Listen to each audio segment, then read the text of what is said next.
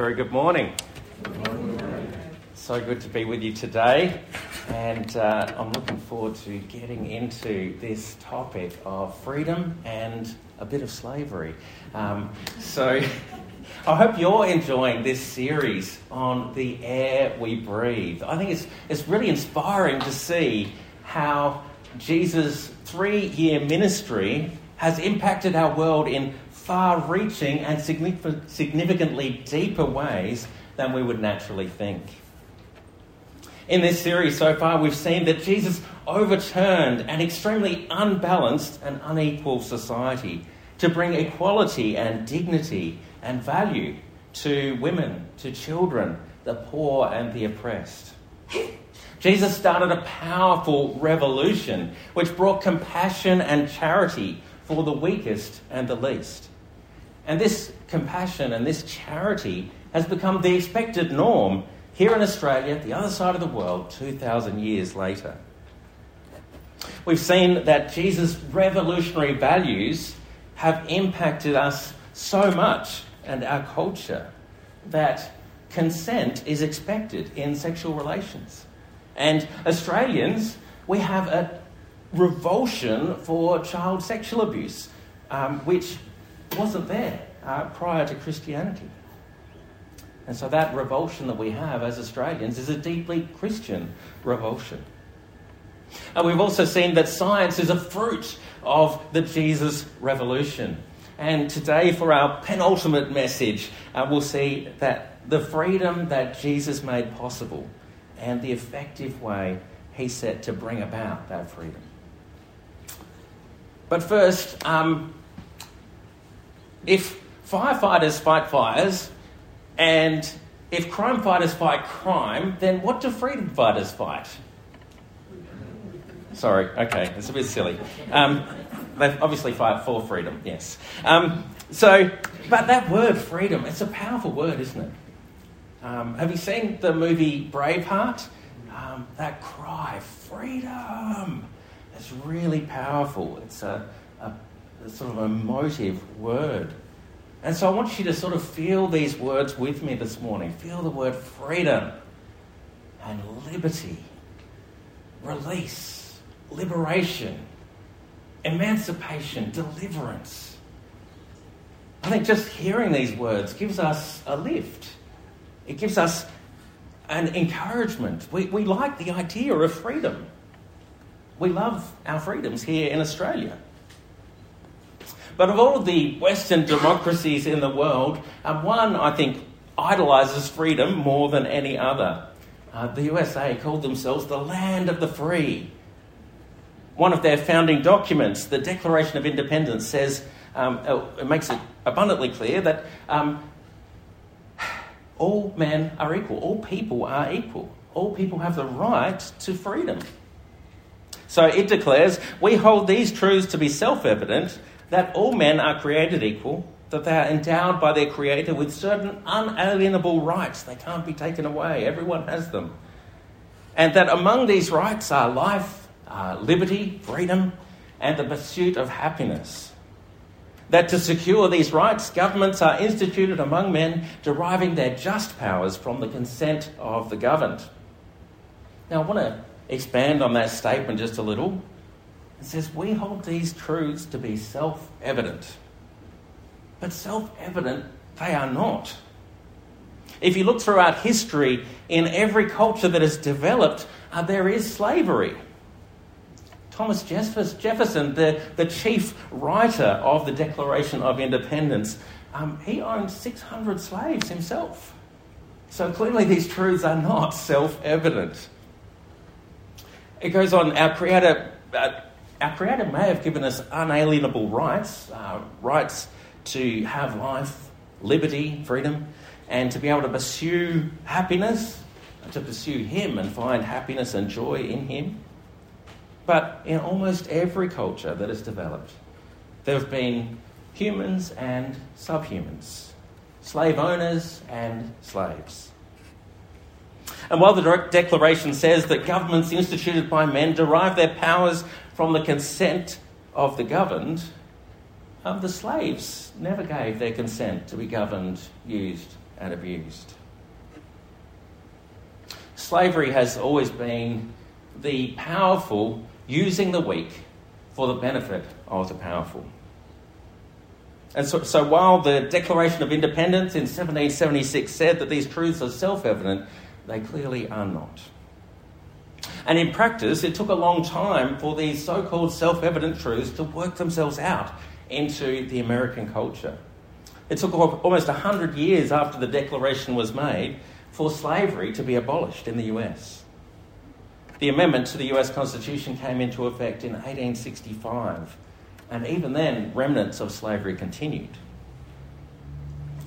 Now, many of you know that I studied jazz at uh, university, and when I got to jazz history, I learnt about the development of the blues uh, which came through the African slaves in America.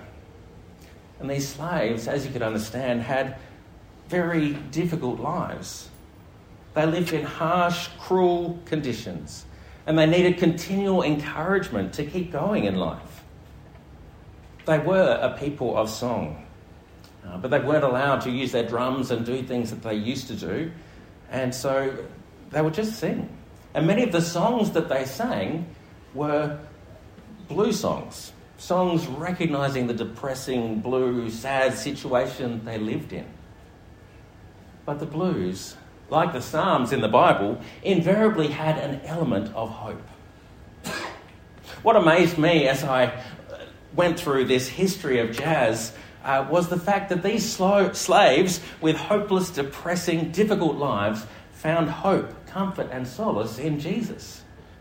Now, of course, that shouldn't be surprising. It's just that Jesus was the religion of the slave masters, the slave owners. Jesus was the, the white man's hope. But somehow, when these slaves learnt about Jesus, they saw him more clearly than most of the slave owners.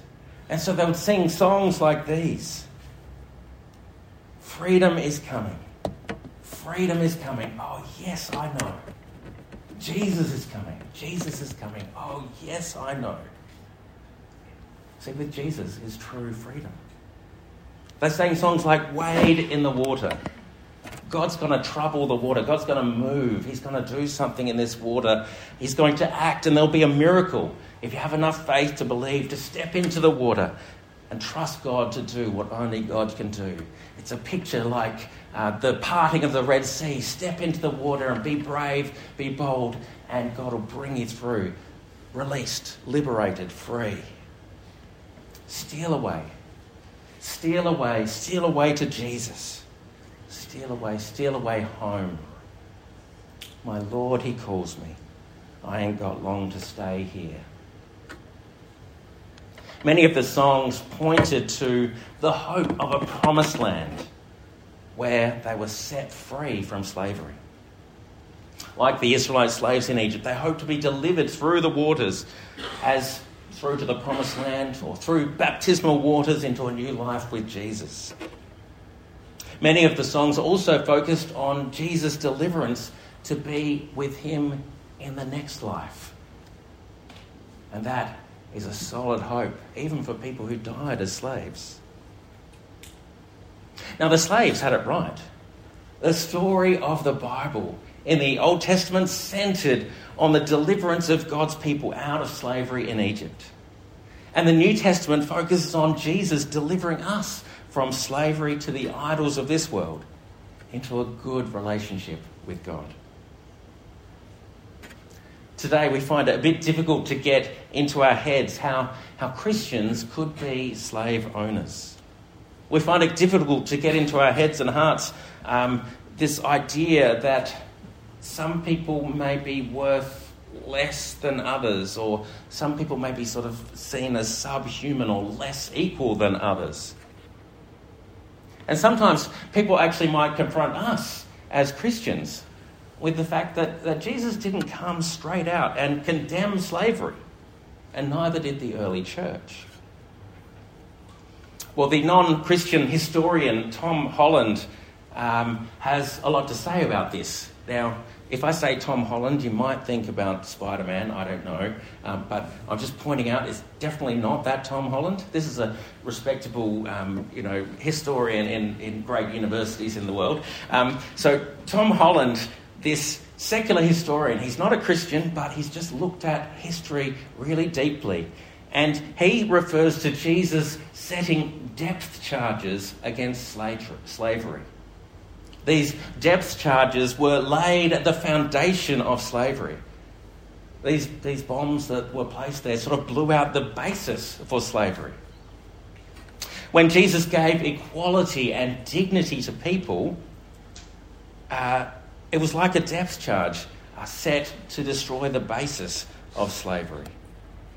If all human beings are made in the image of God, and if Jesus was willing to dignify us by becoming one of us, fully human, then slavery has no foundation to build upon. I sort of imagine, you can't rewrite history, but I imagine that if Jesus faced slavery head on in his ministry and said that all slaves should be set free, then probably a couple of things would have happened. Um, you see, their culture at the time was built on the back of slaves. And so the whole economy, the whole system of life um, was underpinned by slavery.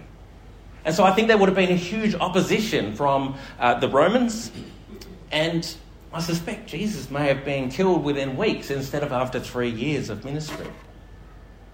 Or imagine that maybe if the slaves were set free just like that, then all of a sudden there'd be all this deficit in, in, in the workforce they'd be looking for jobs eh, because they need to feed their families, and they'd probably end up in a very similar situation as free people in name, but working for slaves' rates just to survive.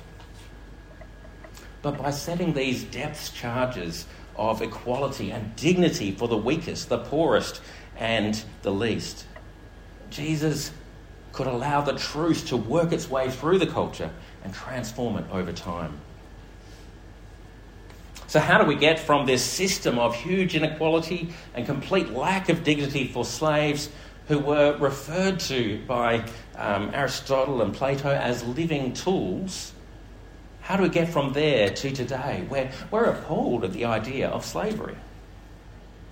Well, you let this truth of Jesus, giving equality and dignity to people, work through the culture like yeast through a lump of dough.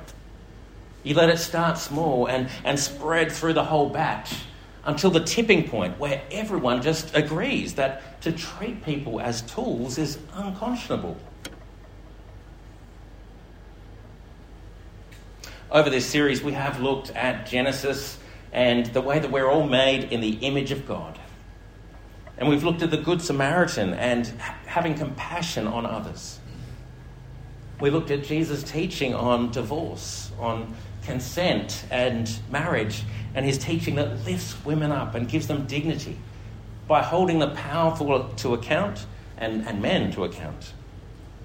And today we're turning to Galatians, where we see that the slavery Jesus worked against and the freedom he won for us goes very deep. Like Jesus, Paul's approach to slavery was to undermine it by showing our identity as children of God. So in Galatians chapter 3, um, back in verse 7, Paul speaks to the Jews and the Gentiles who, who believe in Jesus. And he says, Understand that those who have faith are children of Abraham.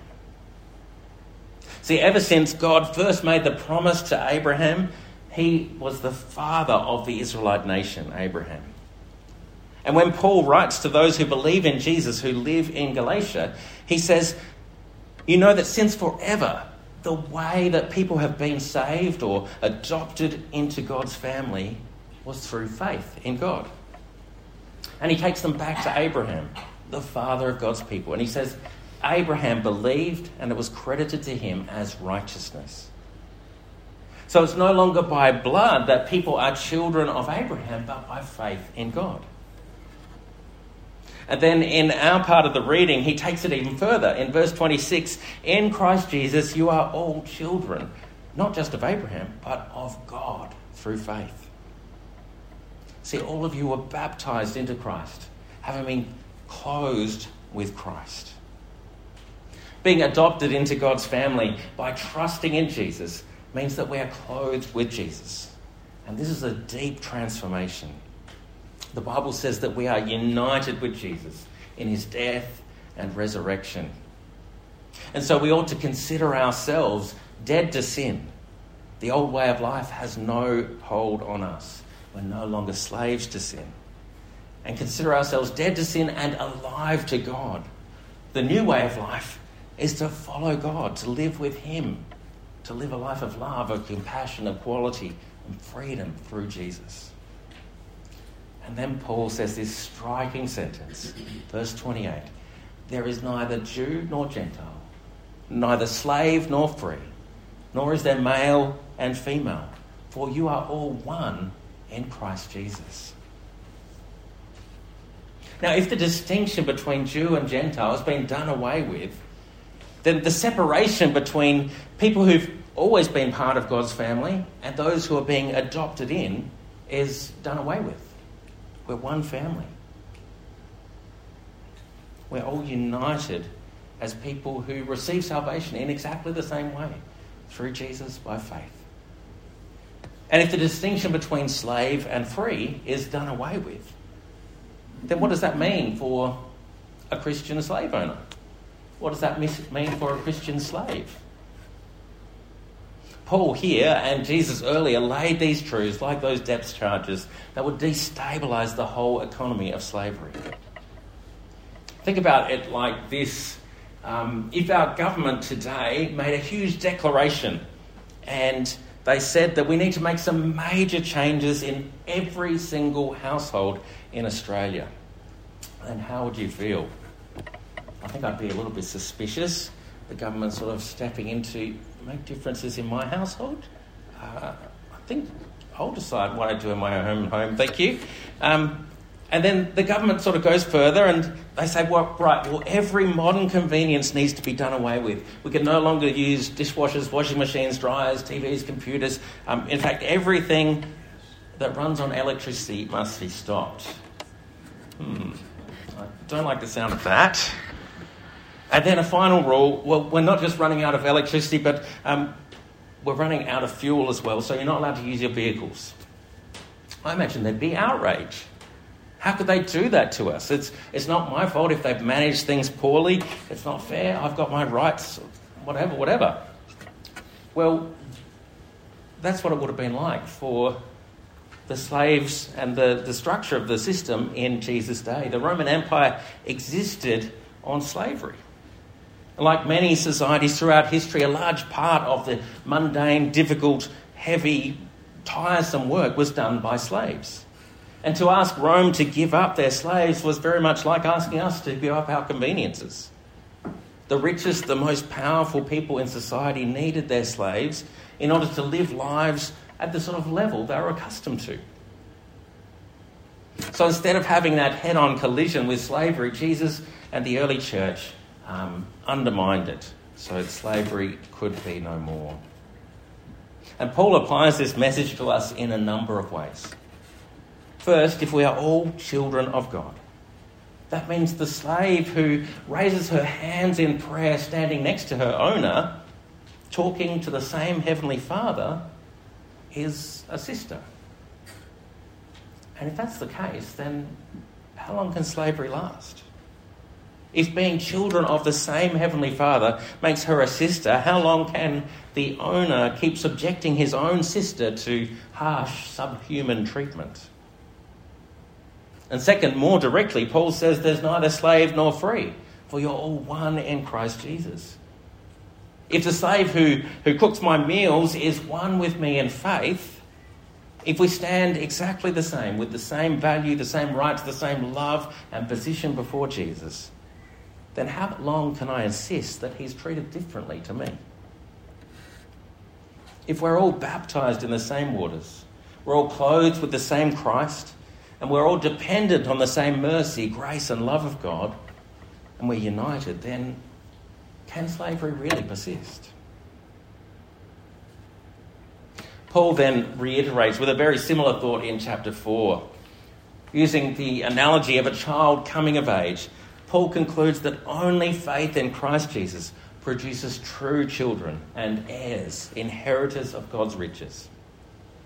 And so the children are set free from slavery through the gift of the Spirit, that is, the Spirit of the Son, the true heir. Here, Paul's talking about spiritual slavery, where we were enslaved to sin, enslaved to the spiritual forces of the world, and stuck in that sort of old life.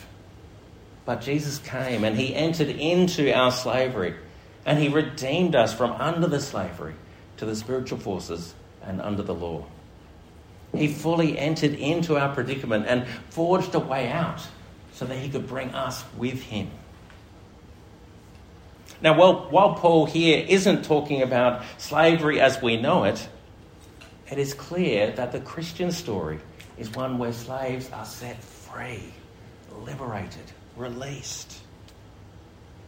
And now, because of Jesus and indwelt by his Spirit, we all call on the same Father, Abba, Father. So if the slave owners were in any doubt that maybe there was some sort of hierarchy there, that maybe some children are a bit lower or less important than others, then Paul uses that precious, intimate term, Abba, Father. That means daddy. That means every one of us, like that precious little child, beloved of the Father, are cherished by him we absolutely stand on the same foundation as everyone else who calls God Father. Slave or free, male or female, rich or poor, able or not, intelligent or not. If we are one with each other, then the depth of our equality goes into every area, including how we treat slaves. I imagine people might have first thought, wow, well, if Jesus has done this for me, how, how can I treat my slaves as well as God treats them? Um, how can I give them the dignity and worth that Jesus gave me by dying on the cross for me? But then I don't think it took long before they looked at the slaves worshipping the same God next to them in the church and saw we are equal before God.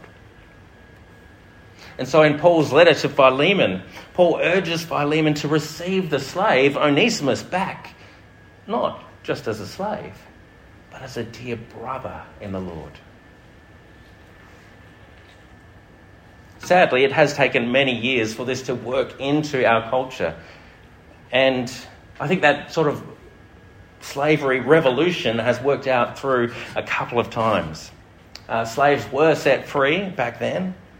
And then, for complex reasons, slavery made a resurgence. And, and then it was finally outlawed again in the UK and Australia in 1833, followed by the US in 1865. And underpinning with these changes were the teachings of Jesus and the Christian church. Larry Siedentop went into it more in his book called Inventing the Individual. And he said Christianity changed the ground of human identity by emphasizing the moral equality of humans, quite apart from any social roles that they might occupy. Christianity changed the name of the game. Social rules became secondary. They followed and, in a crucial sense, had to be understood as subordinate to a God given human identity, something all humans share equally. And all this came from Jesus who taught that when we care for the lowliest and the least, we care for him. And it came from the early church who saw that there's no longer any moral or value based difference between male and female, Jew and Greek, slave or free. Sadly, today there are still millions of slaves in the world. And while Jesus absolutely and definitely came to set us free from the slavery to sin, the fear of death, and spiritual oppression, he also came to set actual slaves free. Free from lives of subsistence, of abuse and coercion, of extreme poverty and oppression. And today we have opportunities to join Jesus in his work. So they estimate there are somewhere around 50 million slaves in the world today. And while many are in non Western countries, there are still slaves in Australia today. Some of them have been coerced into a life in prostitution, others to domestic servitude, and others to sort of high risk industries, filling worker shortages and, um, yeah, doing dangerous jobs. In my sermon in April on 1 Peter chapter 2, I mentioned slaves in the world today who are these literal slaves, uh, slaves with a capital S. Uh, but I think another danger in Australia is, is the slaves that I'm calling with a small s. Uh, these are people who are stuck in a cycle of poverty and hardship. People who cannot miss a couple of days of work for fear of not having enough money to pay the rent, the power bills, the food costs and they're surviving and have no hope of ever thriving. And you might picture an older lady who's retired and is living on a pension, but her rent's increased exponentially in the last three years.